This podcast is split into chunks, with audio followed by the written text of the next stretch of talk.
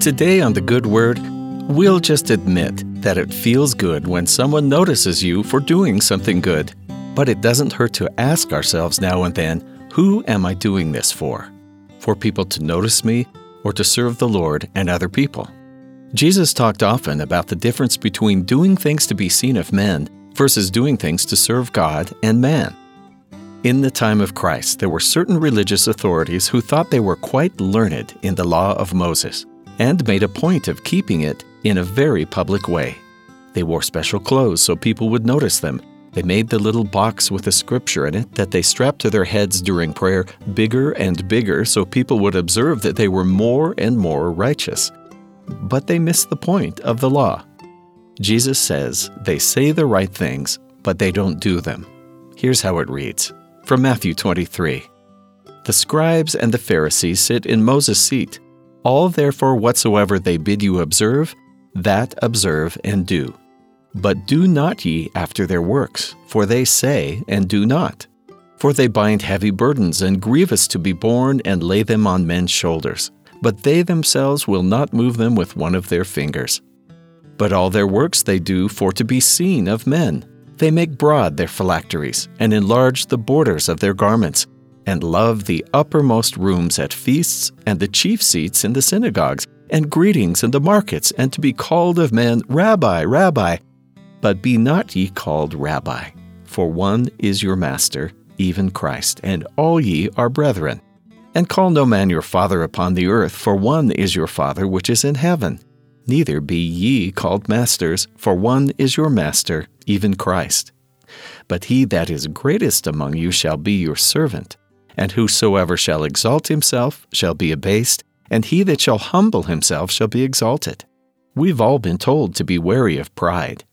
Pride comes in comparing from one person to another, whether we have more possessions or of certain attributes than another. But really serving not to be seen, that's the goal.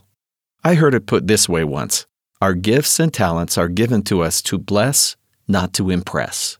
Elder Neal A. Maxwell reminds us how we can learn to consecrate our actions, not just our possessions and means.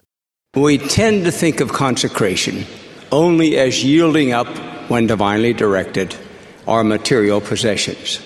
But ultimate consecration is the yielding up of oneself to God.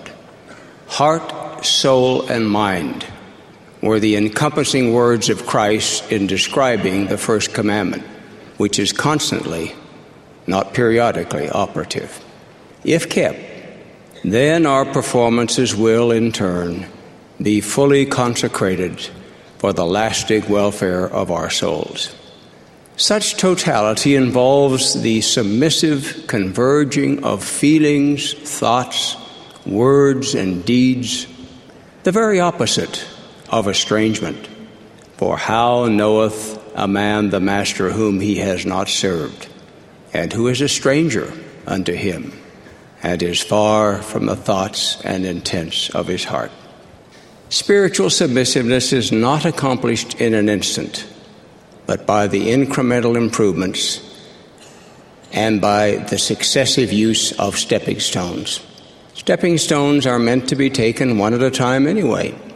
Eventually, our wills can be swallowed up in the will of the Father as we are willing to submit, even as a child does submit to his father. Elder Maxwell's advice for our actions to be swallowed up in the will of the Father can give us a guide to know the purpose of our actions and who really deserves the praise.